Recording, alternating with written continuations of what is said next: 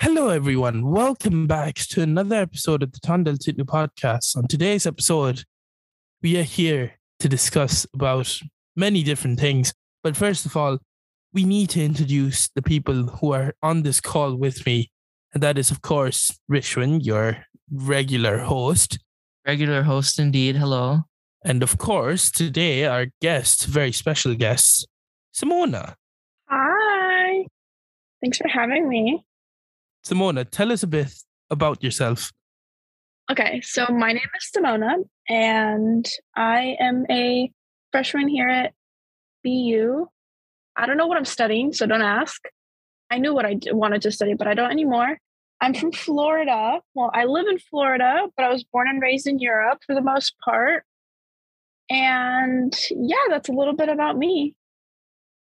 I think the most interesting thing that you've said out of all of the facts about you would be the fact that you are from Florida. Now, let me just read this headline that I just found from a day ago that says Florida man attempts to bar Holy Bible from schools under Republicans' recently passed law. So, Wait, why does it sound like home, Kishor? Like, I'm not even kidding. That I actually mean- sounds like home. Guys, how do you deal with this? Like, we've all heard the stories of the Florida men, but I really need to ask when something as stupid and outrageous as all of this happens, is there like a local paper or like local news in Florida that actually broadcasts this? Or is it just for the memes and then people just get used to it? It's like, oh yeah, this is Florida. This shit just happens. Like, you know, so I think it depends. I think some of the like the weird headlines that you see about Florida man are like they're just memes and they're fake. But I think a lot of them do actually air on like your local news channels. And it's so funny because the one you just read out about like the Bibles of the in the like banning Bibles in schools or whatever, that like that is actually something that they would broadcast on the news and like it's something that Florida would do. Like Florida is just really like backwards in everything that they do. So it would come to no surprise that they're trying to ban like Bibles. I mean, they're they basically like banned any kind of speech about like LGBTQ plus in schools. It's a horrible state. Don't live in Florida. So, wait, but you've grown up in Florida for like how many years now? 12 years. And was there anything remotely positive at all about living in Florida? that is my answer to that question. Okay, Oh, point taken. I mean, listen, the eternal sun sunshine is great. I learned how to survive hurricanes, that's for sure. Tornado warnings as well. But in terms of like anything po- really, really positive, I would say no. I think Florida just doesn't really have a lot of things going for it. It's a lot of negatives. Okay, so having said that, right, you said before living in Florida, you spent time in Europe, didn't you? hmm Which part of Europe specifically? So I was born and raised in Bulgaria, which is Eastern Europe. It's right above Greece. My family lived there until I was about seven. So I can like recall going to kindergarten, but I never went to like first or like I never did full like elementary school or anything. So in terms of like day to day student life, I don't have a lot of experience, but I have a lot of friends who are still there. So I know you know a lot about what day-to-day life looks like in europe or at least in bulgaria So, what's the general vibe like?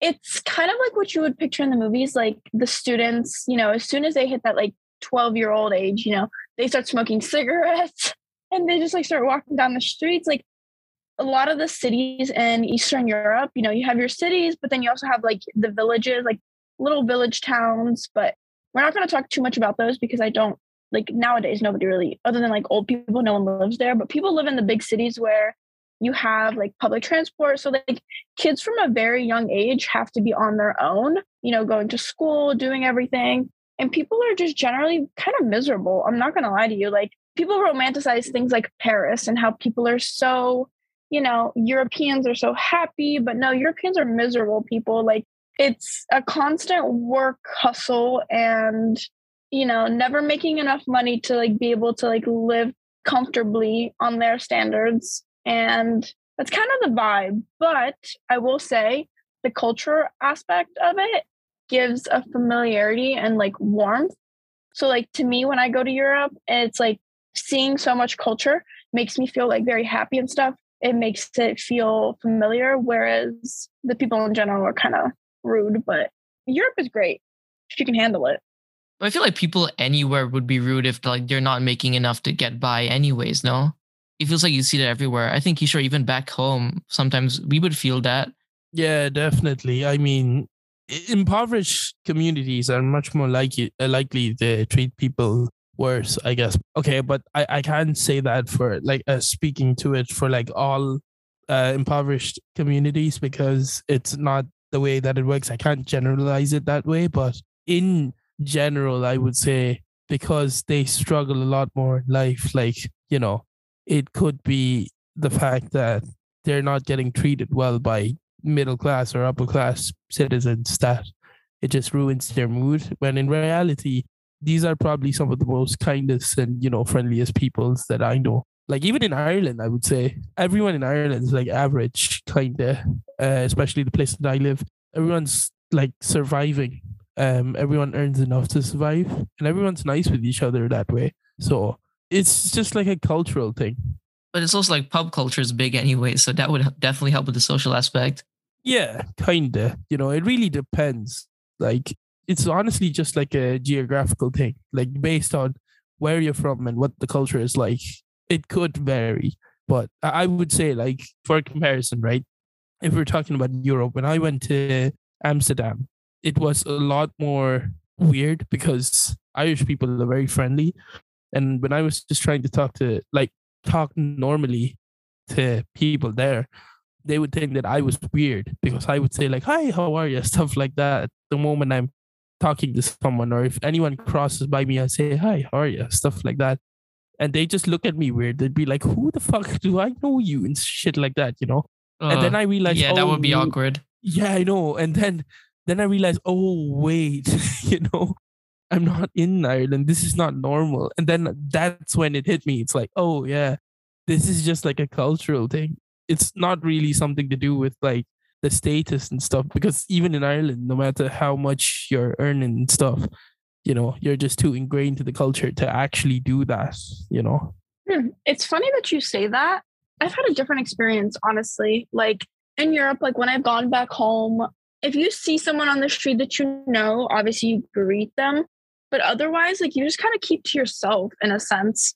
I have a feeling that like my life in Florida, you know, obviously like I, I live in like a normal people like cookie cutter neighborhood, suburban area in Florida. And every time I see someone on the street, whether I know who they are or not, like it's just customary for you to like greet them and be like, hello, or like good morning, good afternoon, or something like that. Like that's customary for some reason.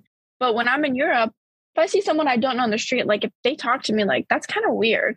So it's funny that you say that, that like in Ireland, I get, but I mean, I guess it goes down to every country and how they are. But I think it depends also on the your location too. Most of Asia seems to keep to themselves anyway. So like I feel like coming to Boston, like for me yeah, at I'd least, was like a that. big culture shock in that. Mm-hmm. Yeah, I mean, I apart from like you know actually being able to cross the street, Oh, fuck. I'm not looking Wait. forward to go home. No, literally, if you try if you try to cross the street back in Asia, uh, you'd probably be dead. It's a death sentence. It actually is. Like it's so bad. I I honestly I have this conspiracy theory where I think the fucking governments in Asia are purposefully destroying the the street lights that are meant to walk around with uh, for the pedestrians because they want people to die uh, because of overpopulation and also it's not like it is here like if you get hit like you get money don't you like it's not like that back in asia at least yeah i mean basically like, pedestrians oh. don't have rights which is kind of sad it's weird the only place that's not like that that i know of would be singapore and that's only because they're jackasses so you uh, know uh, yeah. we don't we don't speak of them here but you know if if you're in malaysia and then you try to walk like try and cross the street do you actually think the car is going to stop for you unless you no put way. out your hand, you know. That's crazy. That's how that's how Europe is, honestly. Europe, it's every man for themselves. Where in the US, it's like it's so funny because like when I'm a pedestrian, when I'm walking on the street and I see a car coming fast, I'm like, I literally tell myself, I'm like, you're gonna stop. Like, you're gonna fucking stop. And then or I'll be like, run me over. Why don't you? But then when I'm the one driving and I see a passenger like crossing last minute, I'm the one saying, I will run you over. Like, move. That's hmm. It's a very interesting Never had that here. perspective. I actually have never had that here. You'd be surprised. I there'd be like one car on the road and he could just like fucking pass by me while I wanted to like fucking cross the road. But this bastard would stop and let me cross the road, even though he's literally the only car on the road. I, would I like, mean, I felt that the too. fuck are you I'm like. Like, yeah, you because could in the US, go. pedestrian pedestrian rights are more important. Wow. Okay. You know what? That makes me like it like it here a lot more. I will say.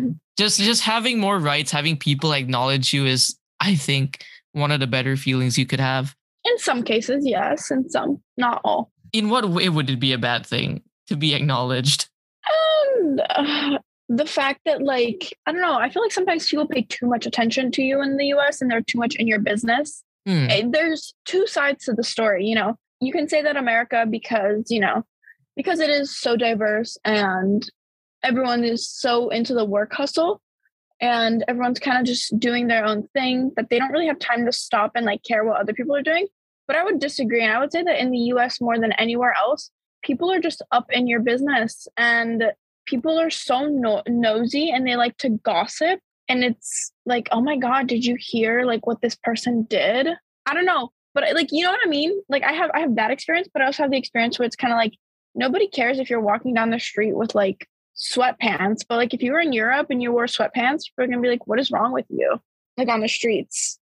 No, I mean what I in that sense, yeah. Like I feel like people care about you to an extent, but like Yeah. they don't care what you look like or like how you sound or like how you dress. It like it doesn't matter. Yeah, it's weird. Back in Asia, you would be judged. You know, the fashion police is a big thing. I would like to think. Here, I would say that's I, I disagree with that because over here it's just people just don't care.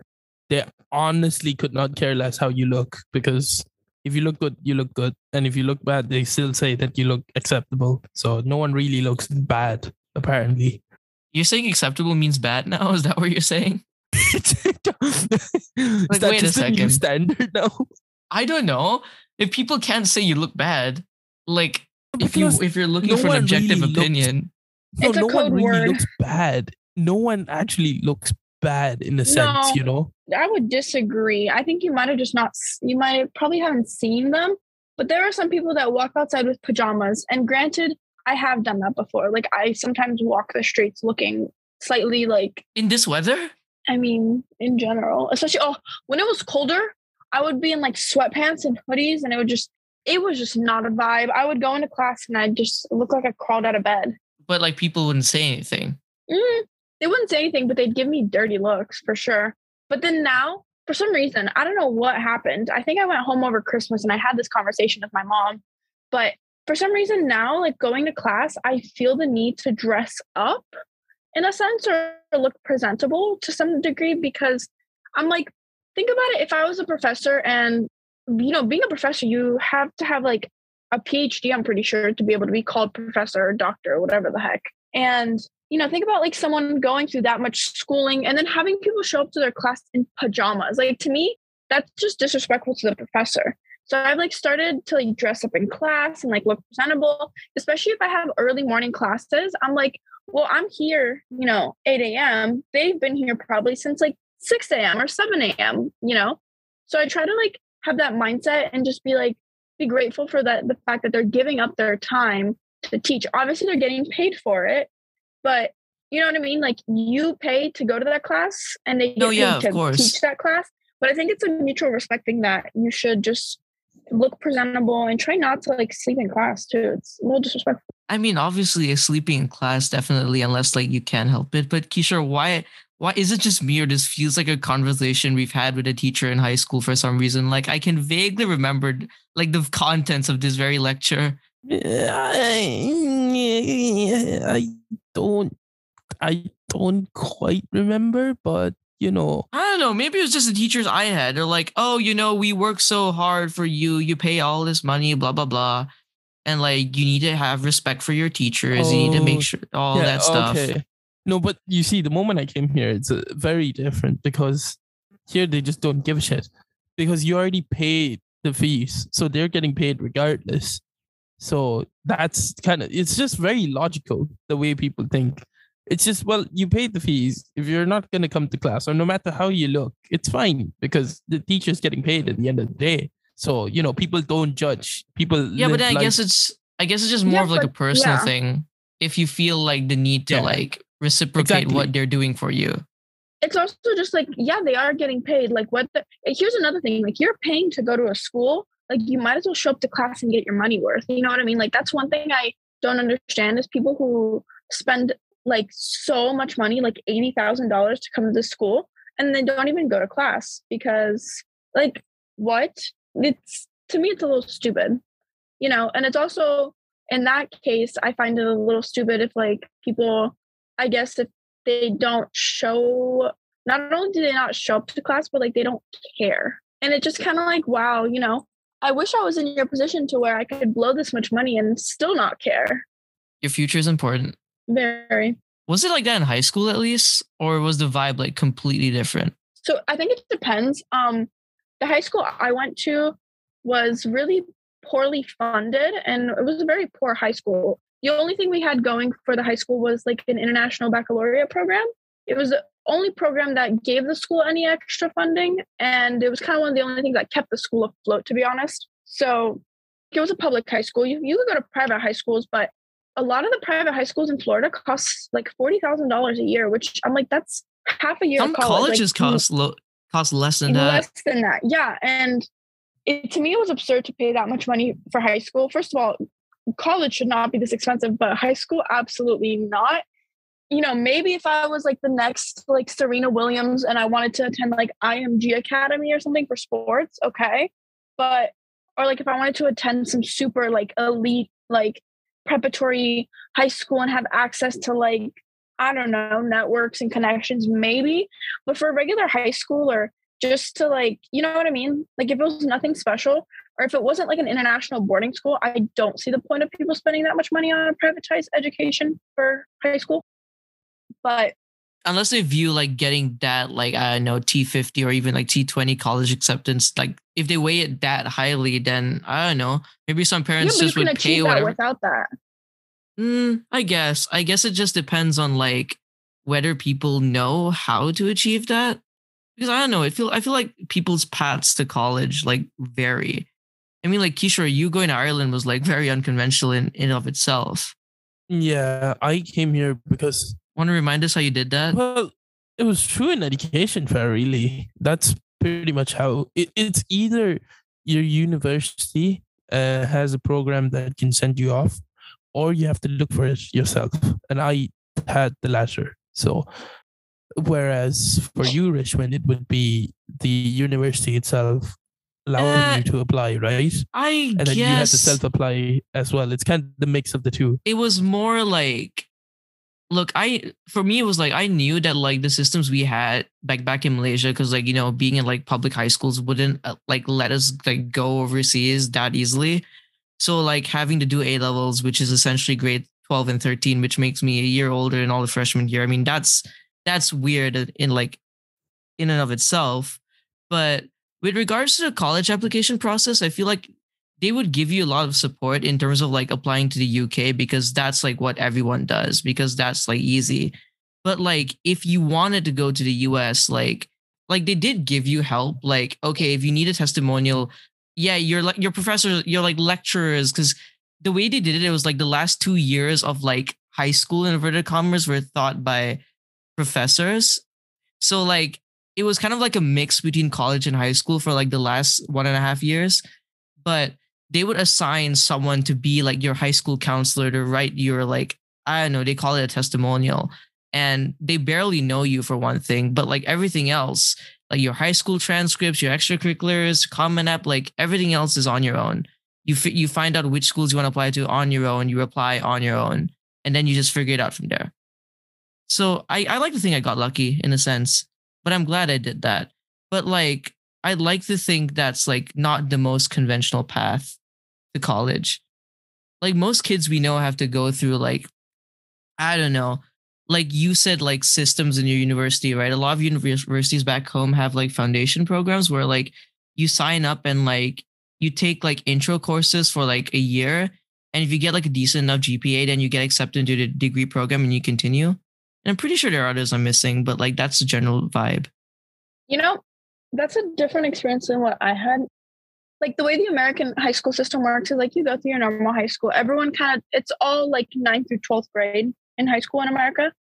Mhm. And then when it's time to apply for college, you start applying. Um, most people, the earliest you apply is like the summer right before your senior year. And you get like, you have a high school counselor, obviously. And a some students, like during high school, during the summers, they'll go and they'll do like pre professional, pre college programs at like Harvard or Columbia. You know what I mean? Like they'll pay a lot of money to do like a three week summer program like, summer at one programs. of those universities. Yeah, with the hopes of like getting into those schools, which hardly ever works out for them. But um, I didn't do any of those. But you can do that, and then you start applying, and you apply the fall of your senior year. And we do it through either Common App or the Coalition app. And you basically just do it all on your own. Like you do all your writing supplements and stuff. Your teachers are all linked on your Common App. So whenever you need like a letter of recommendation, you put your teacher's email in the app and it'll send them an email to like upload a recommendation letter. And then you also attach your counselor on there. And when it's time to send off like college applications, you send off like all your writing supplements and stuff. Like you just click submit on the application for each school through Common App or Coalition. So like you don't have to apply to each individual school individually. Like you log on to this one giant portal and it has like all the schools you want to apply to listed. And then you just go through and you click submit on each one. I mean, okay, that's familiar because I also did use the Common App for mine, but like Yeah. it wasn't something that everyone did. For us, it's it's what it's like what everyone did. Like you have for us, at least for my high school, that's how you had to apply to high school college. You had to apply that way. And then from there, like obviously you like every school sends you like a portal thing or whatever. But that's how you apply. But in terms of like your records and stuff and your transcripts, like your counselor takes care of all of that. Like you have no control over any of that stuff. So literally, like the American system feeds it. Like they do everything for you. You just have to uh, submit your essay and click submit and pay, but they will send everything else for you. Here's a random question I have, like just curious, because like I had a weird experience with mine, but like, did you like essentially pick which teachers wrote your recommendations, or like was it completely random? You pick. So you for most schools, you can do usually one or two, and then it was up to you to like ask whichever teacher. So it was this was a big thing during the summer before senior year started. Um, you would usually like write an email to the two teachers you wanted, and every teacher would only take about like 15 students to write a recommendation for, maybe 20. But the thing is, you have to pick like obviously you want to pick a teacher who knows who you are, who can speak on your character, and kind of like literally make you fluff you up on a piece of paper.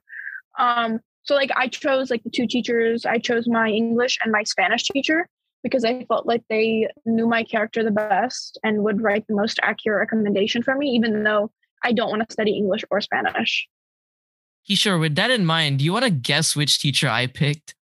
Ooh, that's a hard one. Um, You can tell Simona, like the fact that he's hesitating, it, it's not a good look. I know. That's funny. There's, you know, it's ooh man, like a teacher. I feel like it should be obvious, but also I don't know. It's so hard because when you think about it, which Asian teacher would write you a good sounding recommendation unless you're forcing them to?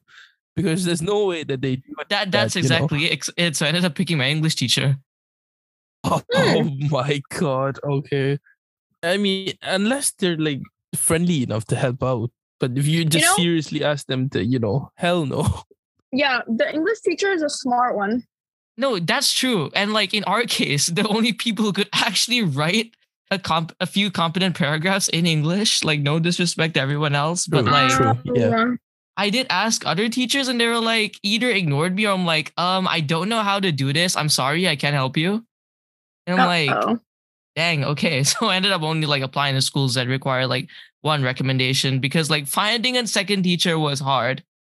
most of them do require just one.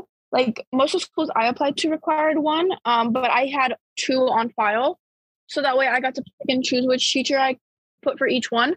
But I'm pretty Ah, fair. sure that for BU I put my English teacher because she took a really long time on my rec letter.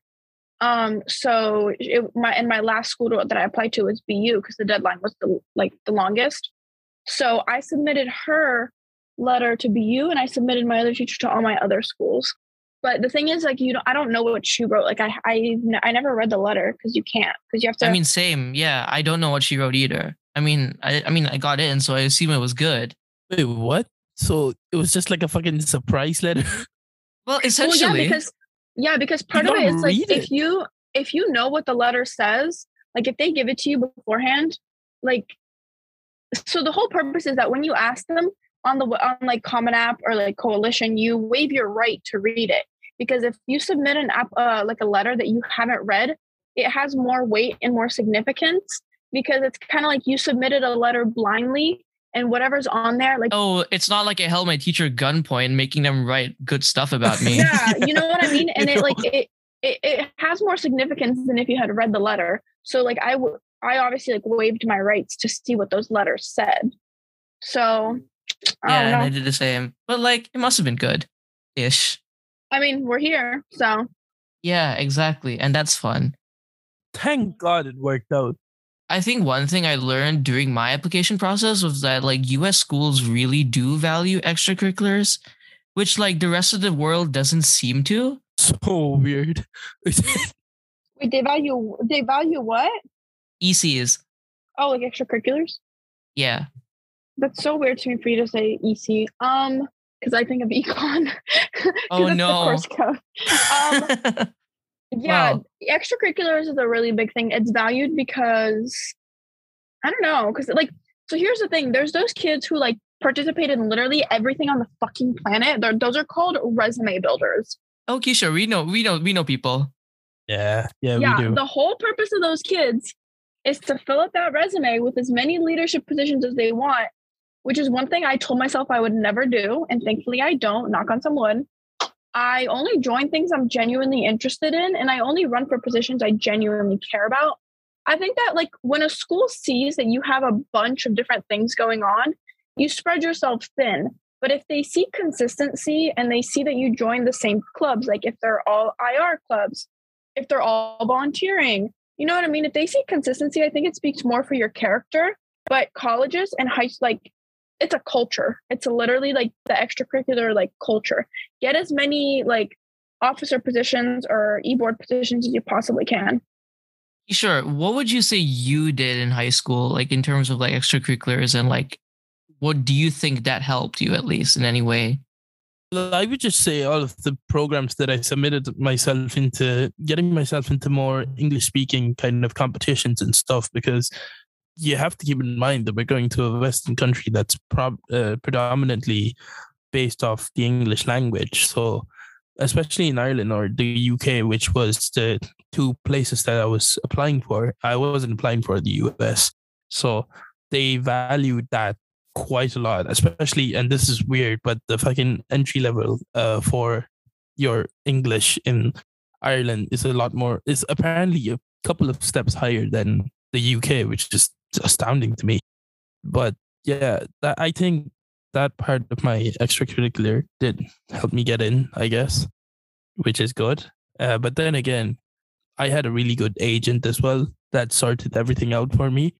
So, and because it was direct contact with the university, um, it was basically just instant approval as long as I did not fail, which was really good. So, yeah, that's pretty much it. So I would say if you have good contacts and you get a good agent that can work for you, like if you have direct contact with the university, you can basically bypass the process of getting rejected and appealing because you have a you know direct contact to the university. Mean, that's so interesting that you say that because like I don't think in the US like I don't think that's a thing at all. Okay, but what I do know is like I find it really refreshing what you said about ECs because I know a ton of kids from high school who needed to hear that. And because of the way things were, like especially in like public high schools, the options you have for extracurriculars are limited. But they also did this weird thing where they tried to standardize all your ECs. They were like, okay, so there are three categories of extracurriculars, right? You have like uniformed bodies, you have like sports, and then you have academic clubs. And you need to participate in you can only participate in like one thing for each category and you have to have like some level of achievement or like participation within those activities and then they give you like a score and that score is supposed to help you apply to like local universities. It's really weird but because of that you just saw a ton of kids just showing up to these, th- to these things just to like get those points and not actually do anything which i guess for me it was kind of annoying because one I, it just prevented the kids who actually wanted to do this stuff from like actually you know running for e-board for a club they care yeah. about or like actually like doing activities that they like but b just like made the whole extracurriculars like scene just weird like a ton of kids just didn't care about them which was pretty sad Mm-hmm. Yeah, that sounds really weird. Like, in a sense, when you do that, you have you like you increase the student engagement because like students are required to participate. But at the same time, it's like the kids who are truly passionate don't really get their get a chance. But I think it depends. It's again, there's like it can be both a positive and a negative, in my opinion. i mean the negatives are like kids are smart and kids can figure ways to weasel their way out of it in a sense Yeah. I think Kishor you can you can vouch because like I think the process of me and you trying to compete in like debate and public speaking competitions in high school was more convoluted than it should have been. Well, that's just because of fucking well people who weren't supposed to. It, it was kind of like a tyrant sort of regime that they had I, I think on. I think today is a good a, a good as time a good a time as any to talk about that. Not naming names, of course. No, of course, but like it was basically just unfairness because they what happened was in our school, um the the person who was in charge of doing that, um like the the public speaking and the um debate tournaments and stuff. All the English competitions to be specific. Yeah, basically the head English teacher that was involved did not open elections. Um, not elections. I mean, like, did not open trials and stuff. Um, to get other new talent in because her daughter was in all of them. So instead of opening up chances for other people to get in, um, they just let her daughter go and she basically never did anything else. And it was only when we started to raise our concerns and our voices because it was only it was this really weird thing because I went to this public speaking uh competition with Richmond and then I ended up getting second place and that was on a national level. And then the moment we get we got back to school, we immediately approached the teachers and we were like, How can you not let me go? And why are you still letting her go? Like this is still the district level. I literally competed in the national level and I got second place. Then they had no choice but to let us compete. And then we got accepted. So that it was basically just a pretty fucked up system because of the fact that, you know, people I mean, nepotism is one thing, but then also Yeah. like people weren't really encouraged to do this stuff, which to me was kind of sad because from what I've like what I'm aware of, like after like our batch left high school, I'm pretty sure they stopped doing debate, which honestly to me is really sad because I felt like that was like the one extracurricular that like if I were to pinpoint one of the things I did that helped me, like I don't know, get to BU. I mean, obviously, like your grades are one thing, but like I felt like that was the one extracurricular that like I really like pulled through from high school and like something that I still do today. And I really valued that. But I just felt like it's a big shame that there were so many barriers to actually like prevent people from doing it.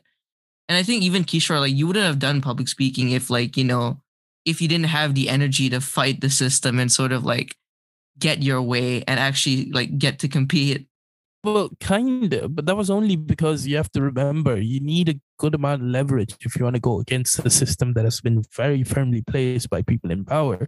So unless you have a fucking airtight case, you can't just walk up to them and say, "Well, you know, I just want to compete," because because they have every right to just say, because you know, teachers are a lot in control in those public schools, and they have the power to just say no i'm not doing that and you you know nepotism aside like you can't say anything because you know they just have that much power over you and you just can't argue back uh, i can't argue back because it's disrespectful you know like this person we talk about, like whenever they didn't like do super well in a competition, like they would always have an excuse. And it would always be like, oh, the judge is being unfair. Or they didn't like my Mhm. content. Or they just don't like my face. Or they're being like misogynistic. Or they're being racist or something. Like there would always be an excuse.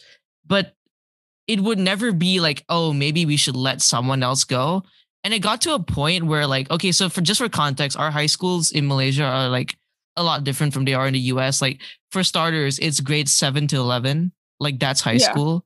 Okay, no, they were competing from like grades seven to nine without like, okay, weird thing is a lot of us didn't even know that our school was going for these competitions. Like, we didn't even know, we didn't know that these like, extracurriculars were a thing because I think a lot of us were like forced to do like the only the ones that they wanted us to do. And then like Mhm. when we found out that like they weren't doing so great and the English teachers were like, maybe we should let other people do it. There was a lot of opposition, I remember.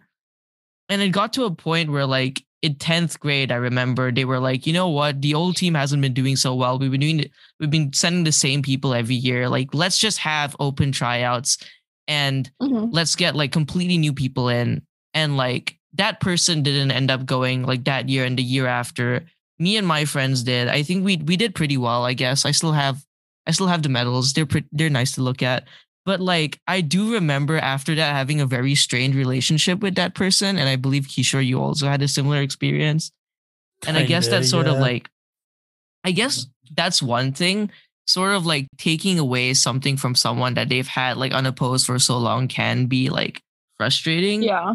but I think also what's equally frustrating on our end is that like not having the chance to actually prove that, you know, you can do something or at least like make the most of it. Because bear in mind, like at least the vibe I got from this person and like probably other people who do these who do these kind of things, they're like they're definitely in the resume building mold and like Oh yeah, one hundred percent. they felt like at least like what I got from them was like, oh, I need this so I can get a scholarship, or I need this so I can get into like a good university. What's to say that like other kids don't need that too? Mm-hmm. At least like what I remember telling that person back in high school was like, we're we're not competing for the same things. Like I think now that person like wanted to do something like I don't know the medical field at like a local university, and um I think it's well documented in Malaysia that like for like at least like racial or ethnic minorities, um, there's like limited spots. Like I think there's like a 10% quota for kids to get accepted to like public universities. And there's a lot of Which pressure. is still insane. I would It is say. still insane considering That's like we're citizens. I mean, that's the whole that's a big reason why we're not back home, you know, because there are just more spots if your own elsewhere. government discriminates against you when you're trying to go to college. It's so Oh, funny. boy. It's like the system itself is designed to reject your appeals, right? Like there's no way you're gonna hit every university that you fucking appeal. And on top of that, the government's just like, oh, I'm sorry. Even if you do try and get in, there's only a ten percent quota for every every other race to try and get in. Which is what the fuck? in Malaysia, it's very dependent on like your background. Like if you're of a certain ethnic background, it's a lot easier to get like scholarships. And I think because I think Simona, you asked me this asked me this like two weeks ago when we went out and you were I think you mentioned a friend asking I, I know I mentioned a friend asked me like, okay, so like I know another person from Malaysia who's here at BU and he's on a scholarship. How come you don't have access to that scholarship? I'm like, well, there's a long history. The British were involved, but like long story short, there are a lot of affirmative action poli- affirmative action policies in place that just actively discriminate against people from like other races and other ethnic backgrounds but like there's nothing that you can really do about it because even if you Yeah. complain there's going to be a lot of objection to that so it's mostly like the people who can go and leave do leave but like people who can't afford to go to private universities do go to private universities Understood. it's like a sad state of affairs. So like the the mentality this person had, at least like what I got from them was like they felt the need to make to pad up their their resume to that extent that like they'd give them the best possible chance of getting in, even though you know there were people like me and Kishor and like pretty sure other people too who like actually wanted to do these competitions and actually you know had good reason to or like could do well in them, but just couldn't because the way the school system was was like they were so invested in this one person's application that they wanted to make sure that they had every chance of success while just marginalizing everyone else. Gotcha. Um, yeah, that I'm like honestly, I'm sorry you guys went through that. I mean, It's- I, I, I think it's fine. It's, it's it's, not- character it's- building. Oh, okay, but it's not fair like that you have to go through that. It's, you know, it takes away an opportunity from you and the system Uh, disproportionately allows other people to oh come on, the system is still that way. You shouldn't be sorry for anything. It's still, it's never gonna get fixed. Well, I've yeah, just but, lost all like, hope. we should honestly like the world is a fucked up place and I just think the whole thing needs to be reworked from the like the whole system, everything. So what should we do? Blow it up?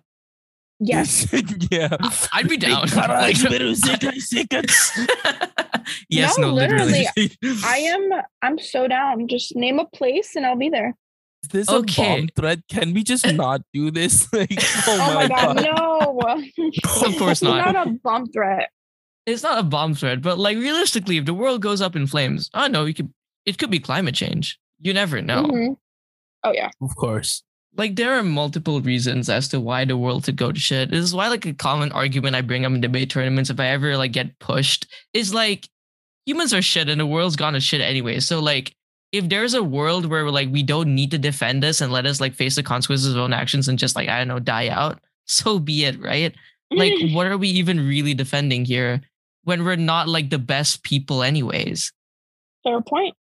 But yeah, that's sort of I I guess it sort of explains like the general gist of how like extracurriculars were. A lot of people didn't think they were important. I knew a ton of friends in high school who were like, "Why are you doing this?" Like a lot of people I know didn't actually like do ex- like extracurriculars. Like all they did was just show up to club meetings and like they got into like universities and they seemed reasonably happy.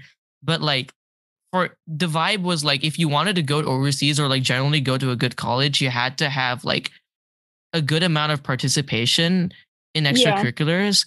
And I felt, and I at least I don't know about you, Kishor, but at least personally, I felt like a lot of pressure to like do well in all that stuff, which is good. But then I also feel like if you were to go to like countries like the UK, for example, where like extracurriculars are not super important and like the only clubs you would get involved with, for example, like if you were a law student, like some of my friends are, you'd be in like the law society, or if like you were a psychology major, you'd be in like the psychology students union and like not do anything else. Whereas over here, like me as a CS major, yeah, I have my CS clubs like Hack for Impact, but I also like I still do debate. I do model UN. There's like a ton of other opportunities to do stuff. And like I guess Simona, when you said it's like about the culture, I guess I really relate to that. Like it gives you something else, you know, something else to look forward to, people to meet. And like it's cliche, but it like it really just rounds you off as an individual. And I just feel like you're reducing extracurriculars to activities you do just to help you get into college or just like help you get a job. I feel that's a bit too shallow, and I Yeah. honestly wouldn't see the point of just doing it at that point. I mean, like like with Model UN, right? You you mentioned like I think you've told me off the record that like you do it as a hobby. Yeah, no, that that's that's not even off the record. It's just it is like it's a well-known fact that I am not an IR major.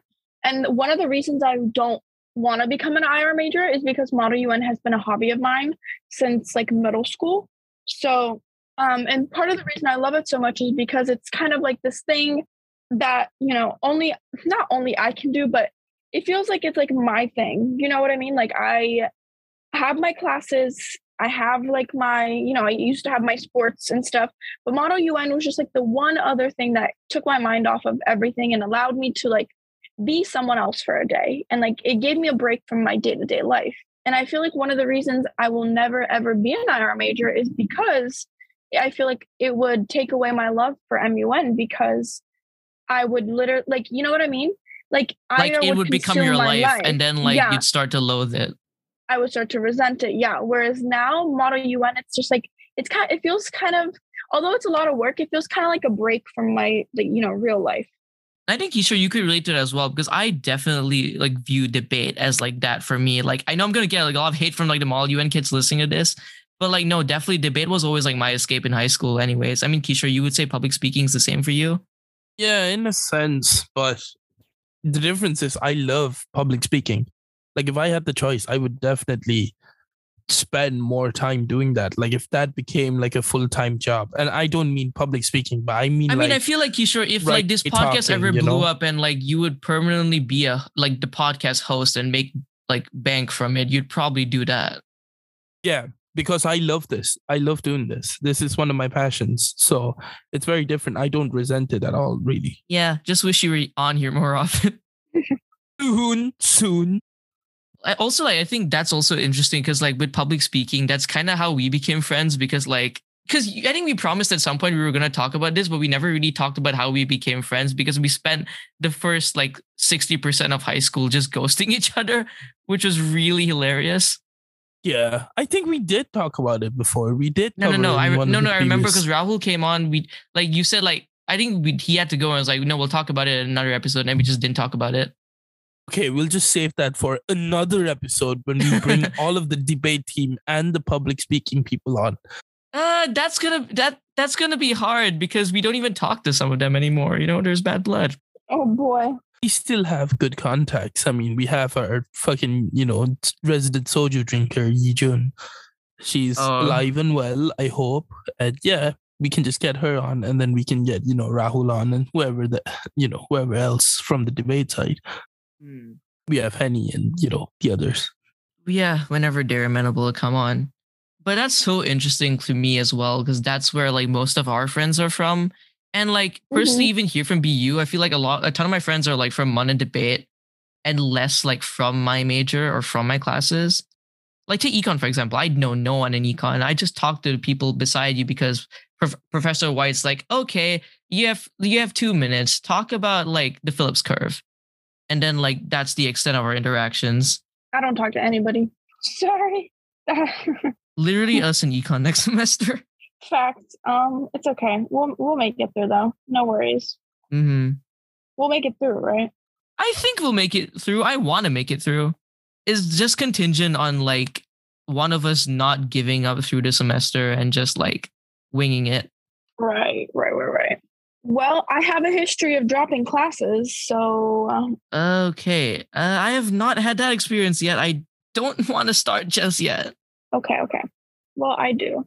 I guess it takes a lot of willpower anyway to just like, you know, even just get through a full day of classes or even like stick the things. Like, Tell I feel a lot of people it. underestimate that, but like it takes a lot, and like just being able to just like I don't know get through the school year, I feel like that should be should be treated as like a big accomplishment because it's hard. Yeah, Like I think I'm definitely feeling the strain. I don't know if like you are. it's not even a strain. It's just, it's uh, what's it called? Burnout. I feel burnt out. Wait, here's a just random question. If it's not like too personal, but like, has there ever been a time, at least like before college, that you felt burnout? It was okay. So it was right after actually graduation. This is really weird. So So that's Um, after high- everything's done, no? Yeah. So during high school, I was always one of those people who was busy from day from like m- morning till night because school would start at like seven a.m. And most days, usually like once a week, so Fridays or yeah, usually Fridays we would have football games, and I was part of the television club. So um, we would film the sports games, and we had like a broadcast thing where we'd broadcast it. So what were you, a reporter? I was actually like I did more of like behind the scenes, so I did replay. So I would do live action replay on a machine.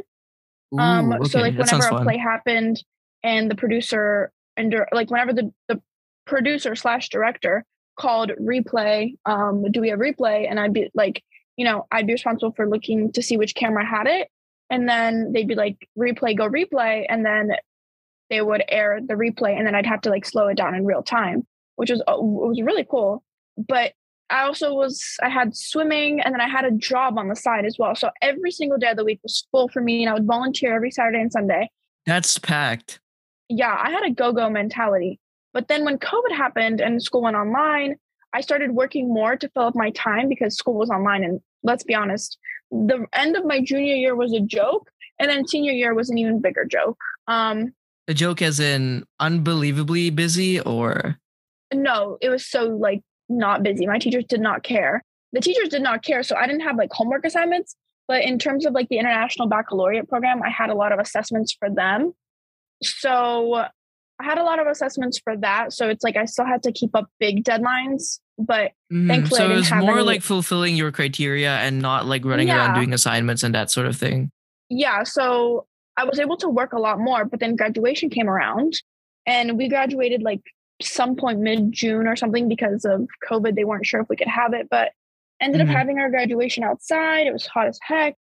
But after graduation, I took, I stopped working. And once I stopped working and I didn't have any school left, I went through like a burnout slash like anxiety episode in a sense because I was, I had so much free time on my hands that I would just sit there and think, overthink everything. You know what I mean? I'd sit there and think my out my whole life. No, no, no. I mean, as someone who's dealt with anxiety, I definitely see where the overthinking is coming from. Yeah. And it's like I realized that I need something to keep me busy. Like the, I went like I had a whole month and a half before I came to college where I didn't work because I wanted time off. But I realized that in hindsight, that time would have been better spent working because I had too much time off to the point where I had too much time with myself and my thoughts, and that's not a good thing. So it's more like you want time to like you need you need to keep your mind occupied so you don't go into that rabbit hole of like overthinking everything and that being like detrimental in that sense. Yeah. Yeah. I mean, I do feel burnout in terms of like school. Like I've worked, I worked so hard for four years in that program. And in a sense, now college, college is hard, but in a sense, college feels like a joke in comparison to what I went through high school. But it also feels like a joke partially because of, you know, the amount of burnout I feel because I worked again so hard for so long only to earn a piece of paper in the end. I feel like you would you would think it merits a lot more than just like a college acceptance. Exactly. And it doesn't. And the sad reality is that like BU doesn't accept a lot of the credits I earned. So it's kind of like, what the freak? Like, are you freaking kidding me? I worked so hard for so long to not even get those credits accepted by the school. Okay, like kind of like not just exactly the same boat, but like I was expecting 32 credits, ended up with 24. Not like the most ideal situation, but you know, we roll with it, I suppose. Um, Rishven, I was supposed to come in with 30 credits. I came in with eight. Eight oh, okay. No, that's rough. Well, not eight. Hold on, eight. And then I came in with like 11 credits, which is nothing. No. Nothing. I mean, it's barely like through two or three classes. I went through an entire IB program for four years to come in with like basically no credits. And it's honestly heartbreaking. a lot of my good friends here, okay, not not many, but like I have friends at least, okay? So Mhm. they did IB and they like for all the work they like they had to do for IB, a lot of them talk about it as being like really fulfilling and like changing their perspective. Would you say you had that experience with IB or did you feel IB was more of like, yeah, I just need to get through this to like go to college? it wasn't I needed to get through it to get to college. Obviously, like this, it holds a certain stigma of like, you know, doing IB AICE or whatever the heck. It helps with college. It looks good in colleges because it's harder class. It's college classes that you start taking as a freshman in high school. So kind of like AP. exactly. essentially. But IB and AICE are just on steroids. Like it's AP classes to a next level. Hmm. especially with like IB and AICE, you take your you take the exams for the class for all like the classes at the end of your senior year. So I was tested on material from sophomore year, uh, from sophomore and junior year, senior year. Okay, to be fair, back in Malaysia, that was like the exact same experience because what we had was like sophomore and junior year, and like to some extent, even the stuff in like freshman year of high school being tested in like our final exams. Because the way it worked for us was like in public schools, we had a lot of like government sanctioned uh standardized tests. And Mhm. for us, since high school technically ends in like grade 11, we have this one like big leaving exam called SPM where we're tested on like 10 to 11 subjects and is material from like all of high school. And like your grade, your grade is just determined on that like one final exam that you sit, which wow. essentially meant that like aside from juggling ECs and uh, extracurriculars and all the other stuff, a lot of time was just spent preparing for that one exam. Like, I think if you hear sto- stories like of like I don't know countries and like in Asian countries, they mostly have like these big standardized exams, and those exams and how well you do on them determines where you go to college. And like Mhm. for the most part, that's every all everyone focused on, which was like very draining, very stressful, not fun. Like sometimes it felt like you know you just like you're just going through the motions doing homework, you know, because all you're really tested on is that one final exam. And if you're not Mhm. like in like the best of moods, or like you're not a great test taker, that's obviously gonna like be a handicap to you Yeah. your whole like school experience was just preparing for an exam. And then after you're done with that, you're being told that like, oh, actually, colleges overseas want you to have 12 years of schooling, not 11. Yeah. So you need to do more. And I mean, IB would have been an option, but like you would have to have done it in two years. So like, no, I, I wasn't considering that. That's the thing. Um, for us, instead of a two year, it was a four year IB thing because we did pre IB beforehand. So we I guess just it's like less stressful, is it not? Because then No, it sort no, of like eases you in, or is it just worse? no, it eases you in, into the sense that your entire high school experience is like the minute you enter freshman year, you get used to the grading system and stuff like that. Hmm But the classes from middle school to high school, the transition was huge in terms of academics. So that was the only bad part. And then also the transition from pre IB to IB, because pre IB, IB doesn't look at what we what I did freshman and sophomore year. Like only Mhm. our high school structured their classes that way. However, it was the big transition from sophomore to junior year when it's like, okay, everything counts now. And it's like, why the hell did I just go through two years? You know, all in all, it turned out all right. You know, I'm here. I'm all right. A lot of kids struggle when they get to college, but so far I'm a, I'm doing all right, honestly. And that's the most important thing. I was saying Simona earlier about like SPM and how essentially all we did in high school was just like, you know, past year papers, just prepping exam questions. But in the sense that like nothing we did in school actually mattered. Like the material, like the material would be tested, but like none of the homework, none of the assignments, nothing would actually count towards your grade. They were just there for the sake of it. And it was sad. Yeah, that's that's true. It, it was just a very repetitive process. It's just it's that's just high school. high school is weird. Like, okay, me and Keisha were in different classes. So for context, they the way they do it in Malaysia is like, I think, is it like true for you guys that you get to choose what classes you want to take? In high school, Yeah. um, mm, for the most part, you're given a list, but yeah. So for us, it's like based on how you did in like a standardized test in grade nine, you're then sort of like sent to like different streams where you take like a set of cl- different classes. Oh yeah, that happened to me. yeah, yeah. I mean that's what I had as well. Yeah. See, my school is weird because I was in the like the pure science stream, which is weird because now I'm doing like computer science, but like what of it? So there was a thing in my school where they made all the kids in the pure science like stream take agricultural science. Yeah, basically I had to learn how to be a farmer for two years. I Mhm. honestly don't know what I'm gonna do with that with those skills, but it was a time. And like part of our grade was, you know, spent like, you know, like learning about fertigation, like, you know, taking care of chickens, you know, and like selling them at the market. It's giving FFA, Future Farmers of America. I know, but like we never had an association like that. Good. Count your blessings. But also, like, it was hot. It was not a vibe. I like to tell people that like Malaysia is basically Florida without guns and alligators. Although we do have alligators in like certain places. Well, if Malaysia is basically Florida with the guns and alligators, then it's literally just you're just left with what racism. Yeah, and the pickup. You for you forget you forget the pickup trucks and the MAGA hats. Uh, no, then no, that's not a good uh, you know, kind of connection between the two because we don't have MAGA trucks and pickup. I'm uh, sorry, I mean MAGA hats and pickup trucks are. Well, Kishor, we kind of do in that episode that's coming out. Small teaser. Faison, I do not love you for that, but we move. But still, I would say. But I mean, Malaysia is probably like Boston, but without You think? White people. Yeah, because Boston's also racist. That's kind of like the fucking. Have you I- ever have you felt that? No, because that's like the biggest stereotype of Boston. Well, I don't know. Okay, here's the thing though. Like, I don't know if I'm gonna get hate for this. I've had like a mostly positive experience here in Boston. I genuinely love it. Like, I mean, there are obviously drawbacks, but like compared to what I've experienced, like growing up in Malaysia, like this is a world of difference. I mean, if I can feel like I have rights, I feel that's like a big win. And like That's I felt true. that. And also, people are way nicer. Like, that's the point. do, Kishor, do you remember when we started this podcast? Do you know how hard it was to get our friends to just come on the podcast? And then I get to know Simona at like Model UN conference like a lot better. I'm like, do you want to come on a podcast? I'm like, sure. Look how easy that was. And I feel like people here are just like a lot friendlier. It's the difference in worlds as well. Like also Boston is a different, you know, Boston, New York, they're very much more progressive places in the US.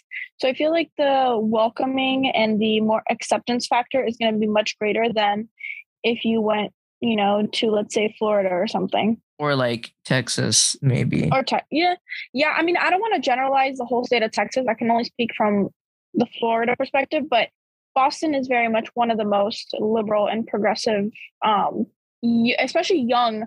Like the population of Boston is a lot of young people, so it's kind of like within the nature of the state to. I mean, it is kind of a college acceptable. town. You have like a ton of colleges around the area, you know, like BU, Northeastern, yeah, Harvard. They're from all over as well. Yeah, it's a huge pot. I think it's kind of ironic because one of the thing, one of the like selling points of Malaysia to like tourists is that we're a melting pot of cultures. We're so diverse. Yeah, no, America fits the description. Malaysia does not.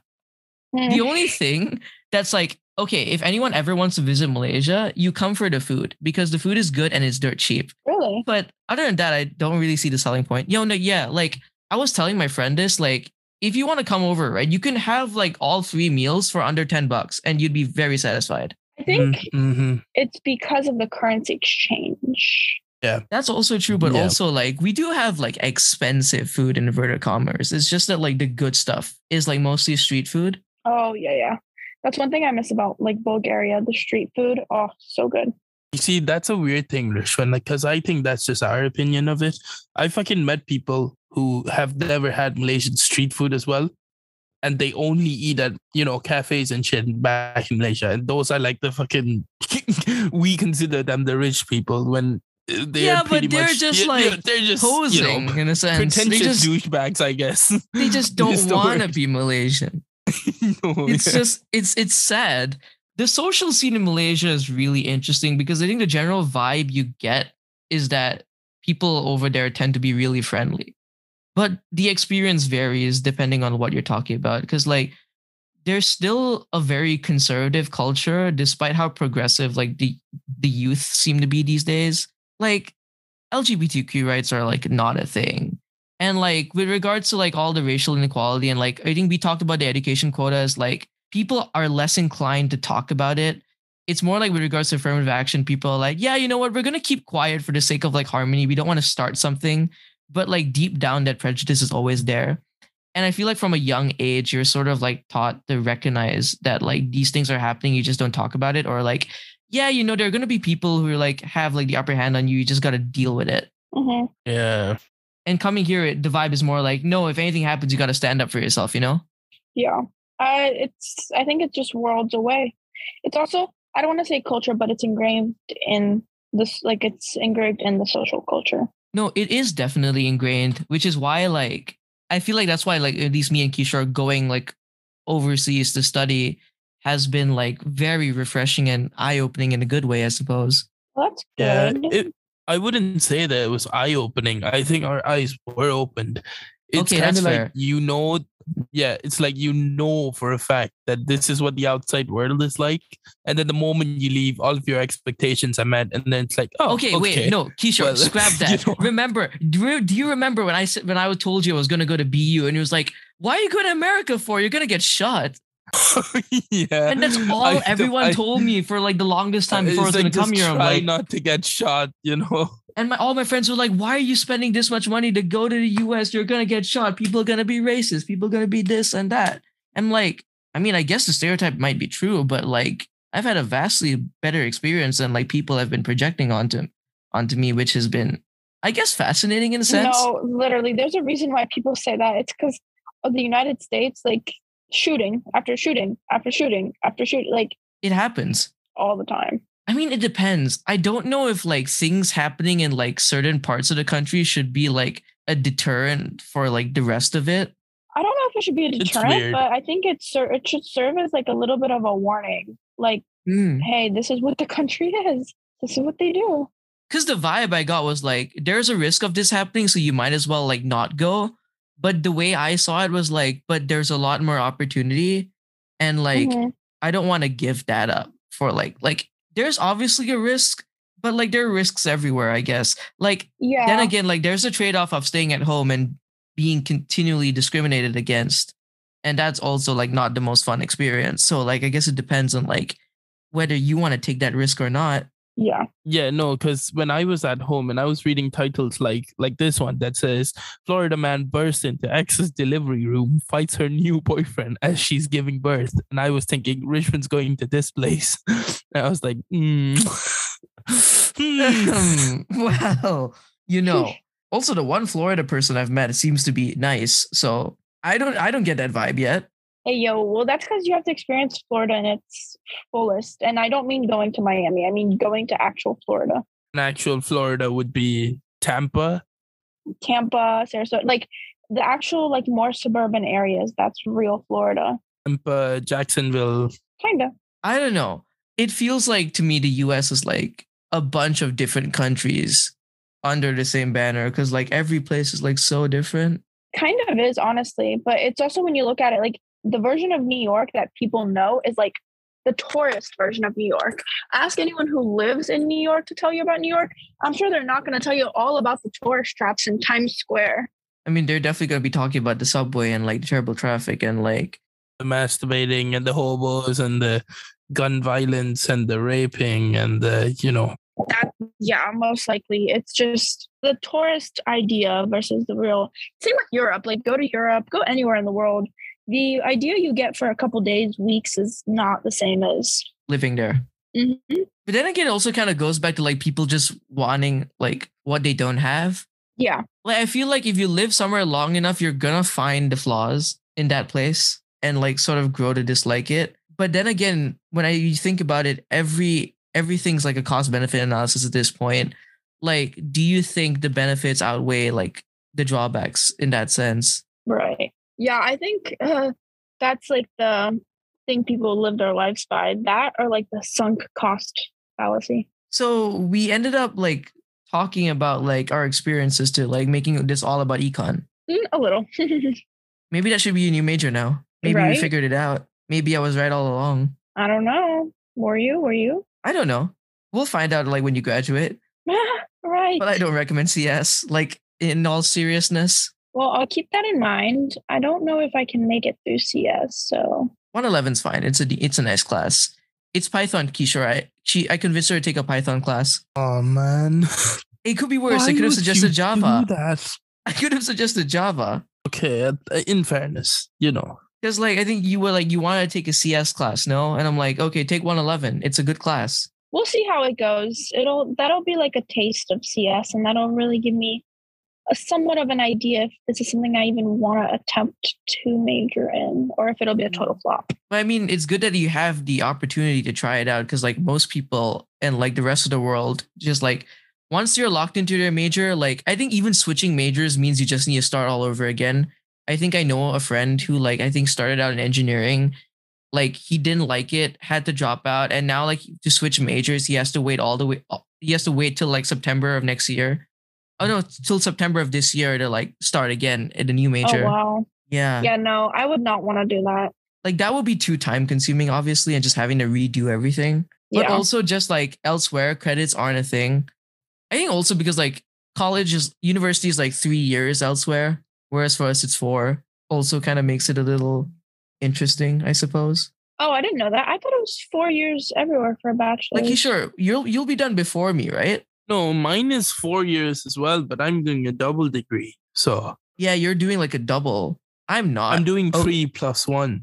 So okay i may potentially get a master's like like be used like b b bams thing but like i'll have to wait till junior year to see if i actually want to follow through with that most places are like three years and like you don't have like credits like even if you do ib you still just do the three years like all that stuff doesn't matter it just helps you get into college or get into Mhm. university and it doesn't really mean much i guess that's also kind of what sold me on like going to the us i wanted i wanted to like for all the effort i put into like doing well in high school, I wanted to make sure like I'm getting something out of it, you know? And like not just Yeah. throwing all this development or growth out the window once you go to like university, gotcha. which is kind of like debate, you know, which is why I still do it. I mean, like, hey, there's this this person didn't want me to even compete. Now we're going to nationals this week. So I see it as a big positive. Yeah, you have to find the good thing, the good in everything. Like you have to no- every experience, take it and turn it around for a positive.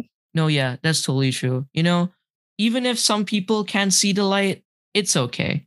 You find the good in them, and who knows, maybe one day they change. Like maybe one day you'd finally see the light and like actually start watching anime instead of dissing it as being just merely cartoons. how Mm, dare you? that's that's That a little bit of a stretch, Rishven. How dare you?